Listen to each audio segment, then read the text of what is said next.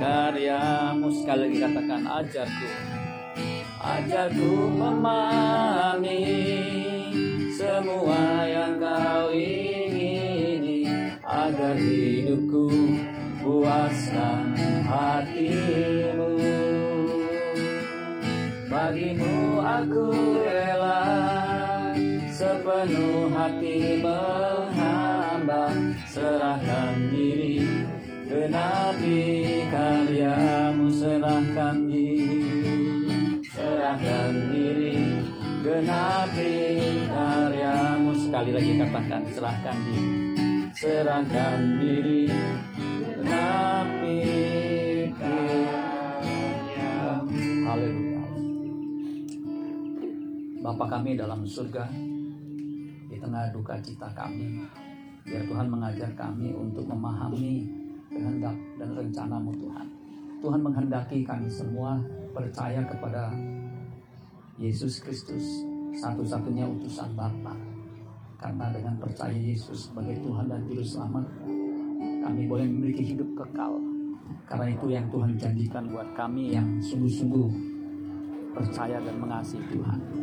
Terima kasih Bapak di surga, sebelum kami memakamkan kekasih kami di tempat ini, tempat peristirahatan yang terakhir, kami mau mendengarkan firman-Mu. Biar firman-Mu menghiburkan kami semua, khususnya keluarga yang ditinggalkan, supaya penghiburan yang daripadamu memberikan kami pengharapan yang pasti di dalam Engkau ya Bapa. Di dalam nama Tuhan Yesus kami berdoa mengucap syukur. Haleluya. Amin. Shalom saudara. Puji Tuhan kalau kita bisa tiba di tempat ini walaupun ada sedikit hambatan. Mudah-mudahan uh, baca tetap seperti ini sehingga tidak menghambat kita melakukan prosesi pemakaman kekasih kita Ibu Eti Yulianti. Saudara-saudara sekalian, sebelum saya menyampaikan kebenaran firman Tuhan, ya, uh, Ibu Eti Yulianti ini uh, teman seperjuangan kalau saya boleh bilang ya, teman seperjuangan. Kenal sama istri saya bahkan sampai sekarang ya beliau masih memanggil Cici. Ya. Kalau saya Koko ya. Jadi kenal sudah cukup lama ya. dengan kakaknya Pak Gatot ya itu uh, kenal sejak di remaja ya beliau main musik ya waktu saya ketua remaja ketua pemuda ya sama-sama aktif dan beberapa rekan di sini yang dulu ya waktu masih remaja pemuda itu bersama-sama melayani Tuhan ya puji Tuhan kalau sampai saat ini kita bisa hidup dalam kasih karunia Tuhan Lukas pasal 16 ayat 22 sampai 25. Kemudian matilah orang miskin itu, lalu dibawa oleh malaikat-malaikat ke pangkuan Abraham. Alkitab mengatakan matilah orang miskin itu. Namanya disebutkan Lazarus, ya. Lazarus. Matilah orang miskin itu, Lazarus. Lalu dibawa oleh malaikat-malaikat ke pangkuan Abraham. Jadi ketika meninggal Lazarus orang miskin itu dibawa malaikat-malaikat ke pangkuan Abraham. Pangkuan Abraham ini melambangkan tempat yang nyaman. Ya, Abraham bagi orang Yahudi itu bapak orang percaya. Jadi kalau ada di pangkuan itu uh, melambangkan suatu tempat yang nyaman. Ya, pangkuan bukan berarti secara fisik. Ya Abraham memangku Lazarus. Ya, misal di pangkuan ibu pertiwi, ya artinya tinggal di uh, ibu kota atau di negara tempat kelahiran. Ayat 23 dikatakan begini. Orang kaya itu juga mati. Ya, jadi orang miskin yang namanya disebut Lazarus mati, orang kaya itu juga mati.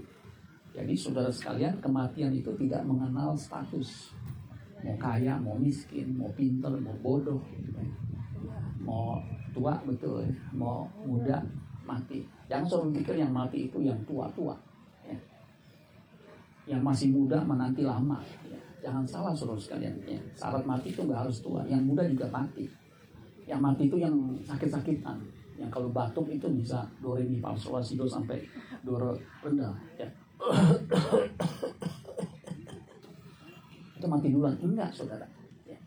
yang mati duluan tuh enggak pasti ya. makanya di sini orang kaya itu juga mati.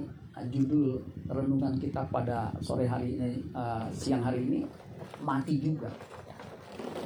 Ini uh, renungan yang saya buat baru beberapa kali saya sampaikan. Karena bagi saya ini betul-betul ya bukan karena saya sudah setengah abad sehingga saya menyadari bahwa saya mati. Dulu juga waktu saya kecil saya uh, punya teman yang mati ketabrak kereta. Ya, ini orang buat malah tahu ya. Itu saya waktu itu SMP kelas 1 atau uh, kelas 2 ya saya lupa ya. Pasti yang pasti itu saya masih kecil ya itu dia buat uh, pisau-pisauan dari kai, uh, paku yang panjang dia lindes di kereta api supaya nanti ketika dirindes itu jadi pedang-pedangan kecil ya, namanya anak kecil ya. Jadi ketika dia taruh paku tersebut kemudian dia tinggal sejenak pikir nanti tunggu kereta lewat. Ternyata kereta lewatnya nggak di tempat paku itu tempat dia balik begitu. Sehingga ketabrak saudara sekalian ya, tewas di tempat. Nah itu saya sadar kok teman saya bisa mati ya? Begitu saudara ya. Apalagi saya udah sekarang ini saudara saya makin menyadari ya. Saya pernah sakit. Saya pikir wah ini waktu saya ya. Karena nggak sembuh sembuh ya. tidur nggak bisa makan nggak enak. Jadi saya pikir udahlah ya. saya pikir belum mencapai sesuatu yang saya inginkan begitu. Jadi saya bilang udah saya diam aja begitu ya nggak enak saudara ya. 21 hari saya nggak bisa tidur. Makan juga nggak enak. Ya, walaupun makanan enak kalau lagi sakit makanan enak jadi nggak enak saudara. Jadi saya mau pulang aja begitu ya. Nah, untung istri saya doain terus ya. Jadi yang nggak jadi saudara sekalian ya. Dan belum lama saudara saya kan sakit lagi. Ya, sama itu begitu saudara. Ya. istri saya bilang jangan-jangan covid nih cuman kita diem-diem aja ya. Jadi jadi pusing begitu berdiri nggak bisa ya. Sampai beberapa khotbah dibatalin saudara sekalian ya. Udah mulai pulih. Itu nggak nyaman saudara sekalian ya. Nah, karena memang belum waktunya belum gilirannya ya masih hidup juga saudara sekalian ya.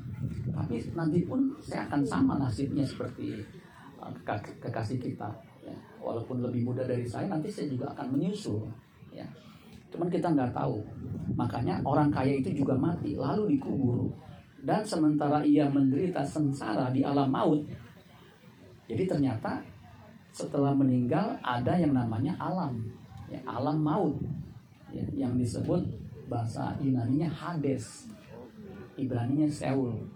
Jadi tempat di mana orang-orang mati dikumpulkan. Ya. Nah, orang kaya ini yang tidak peduli dengan Lazarus yang miskin, ya, menunjukkan bahwa dia bukan orang yang beragama, bukan orang yang spiritual, yang rohani. Makanya dia tidak peduli sama orang susah.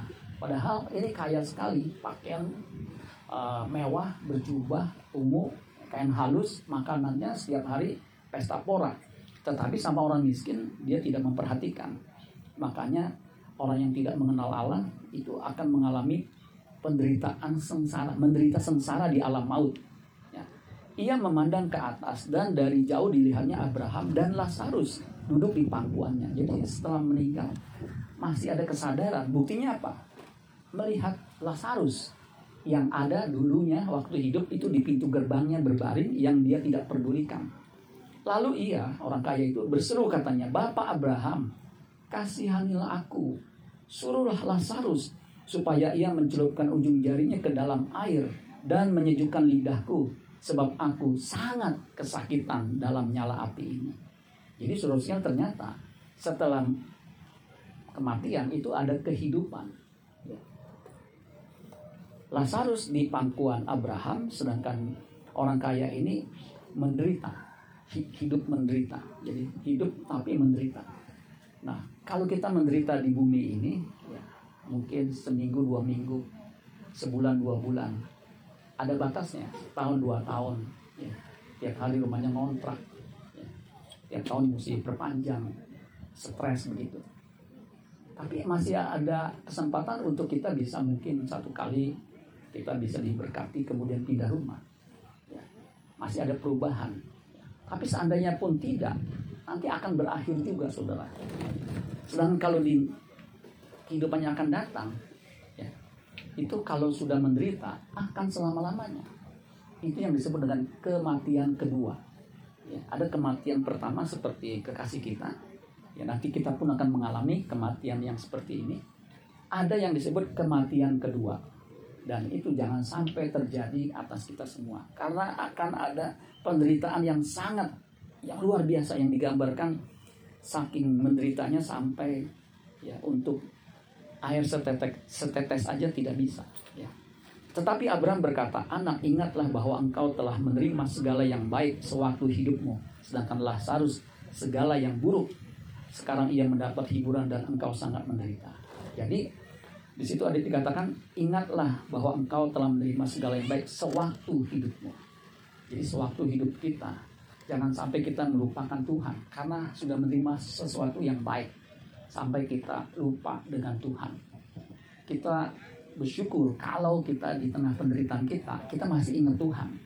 Ya, sebab apa? Masih ada harapan untuk kehidupan kekal dia yang akan datang itu. Sedangkan orang kaya ini, dia sewaktu hidup dia nggak mengerti, dia tidak tahu bahwa ada kehidupan yang akan datang. Makanya dia tidak mau mengenal Tuhan. Padahal setelah kematian itu ada kehidupan yang akan datang dan juga ada kematian yang disebut kematian kedua. Ya, Wahyu pasal 20 ayat 14 sampai 15 ayat terakhir dikatakan lalu maut dan kerajaan maut itu dilemparkan ke dalam lautan api. Ya, jadi maut dan kerajaan maut itu dilemparkan ke dalam lautan api. Itulah kematian yang kedua, lautan api yang digambarkan tadi kehausan yang luar biasa. Dan setiap orang yang tidak ditemukan namanya tertulis dalam kitab kehidupan itu, ia dilemparkan ke dalam lautan api itu. Jadi yang tidak tercatat namanya di kitab kehidupan seperti orang kaya yang tadi saya ceritakan, itu ada di lautan api. Apinya tidak pernah padam sampai selama-lamanya. Nah, pastikan kita hidup di dalam Tuhan. Ya. Sebab keselamatan tidak ada di dalam siapa pun juga selain di dalam dia. Sebab di bawah kolong langit ini tidak ada nama lain yang diberikan kepada manusia yang olehnya kita dapat diselamatkan. Jadi kehidupan kekal hanya ada dalam Yesus Kristus. Maka Yesus berkata, akulah kebangkitan dan hidup. Barang siapa percaya kepadaku, ia akan hidup walaupun ia sudah mati. Jadi walaupun sudah mati, kalau percaya Yesus ada kehidupan. Dan setiap orang yang percaya kepadaku tidak akan mati selama-lamanya. Artinya tidak akan mengalami kematian kedua. Ya. Jadi bagi kita yang percaya, ada jaminan hidup kekal yaitu di rumah Bapa di surga. Sebagaimana Yesus berkata, jangan gelisah hatimu, percayalah kepada Allah, percayalah juga kepadaku. Di rumah Bapakku banyak tempat tinggal. Jika tidak demikian, tentu aku mengatakannya kepadamu. Aku pergi ke situ untuk menjadikan tempat bagimu. Dan apabila aku sudah pergi ke situ dan menjadikan tempat bagimu, aku akan membawa kamu ke tempatku, supaya di mana aku berada, kamu pun berada. Jadi bagi kita yang percaya, kematian bukan sesuatu yang menakutkan. Bahkan kematian seperti Pak Andi, Pak Bapak Pendeta Andi Yusuf mengatakan itu jembatan emas menuju kepada kehidupan kekal. Sehingga maut ditelan dalam kemenangannya dalam kemenangan Kristus kayu salib memungkinkan kita bisa hidup kekal. Makanya kalau kita menderita di bumi, kalau orang kebun pala bilang jamak, jamak itu artinya ya cuek aja lah ya. Yang pasti jangan sampai kita nggak percaya Yesus. Akulah jalan kebenaran dan hidup. Tidak ada seorang pun sampai kepada Bapa kalau tidak melalui aku. Itu jelas. I'm the way, the truth, and the life. No one comes to the Father except through me. Jadi tidak ada seorang pun yang akan sampai akan tinggal di rumah Bapa kalau tidak melalui Yesus Kristus. Biar pada siang hari ini kita boleh dihiburkan oleh firman Tuhan. Bagi kita yang ada di dalam Tuhan tersedia keselamatan abadi selama-lamanya. Amin buat firman Tuhan. Kita akan memakamkan kekasih kita. Saya mohon uh, kita nyanyikan satu lagu, lagu yang tadi. Ya. Setelah itu saya mohon nanti petugas untuk menurunkan peti